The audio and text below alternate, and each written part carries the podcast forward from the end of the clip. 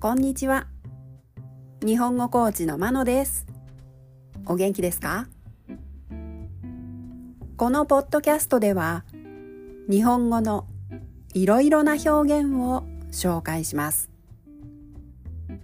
このような表現を知っていると、相手が言っていることがもっとわかるようになり、あなたが言いたいことがもっと言えるようになります。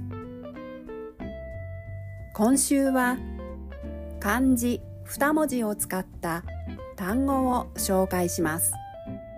今日は経過です。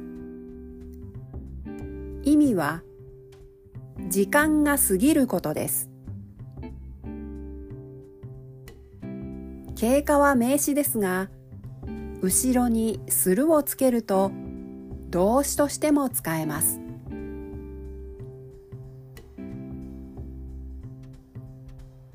例文です。1結婚してから10年が経過した。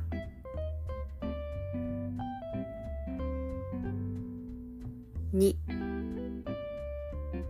手術後の経過は順調で、来週には退院できそうです。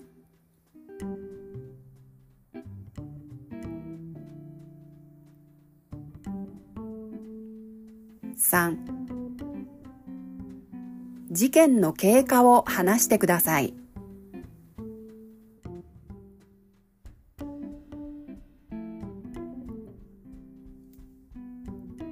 4 5分経過したので、あと2分でパスタが茹で上がります。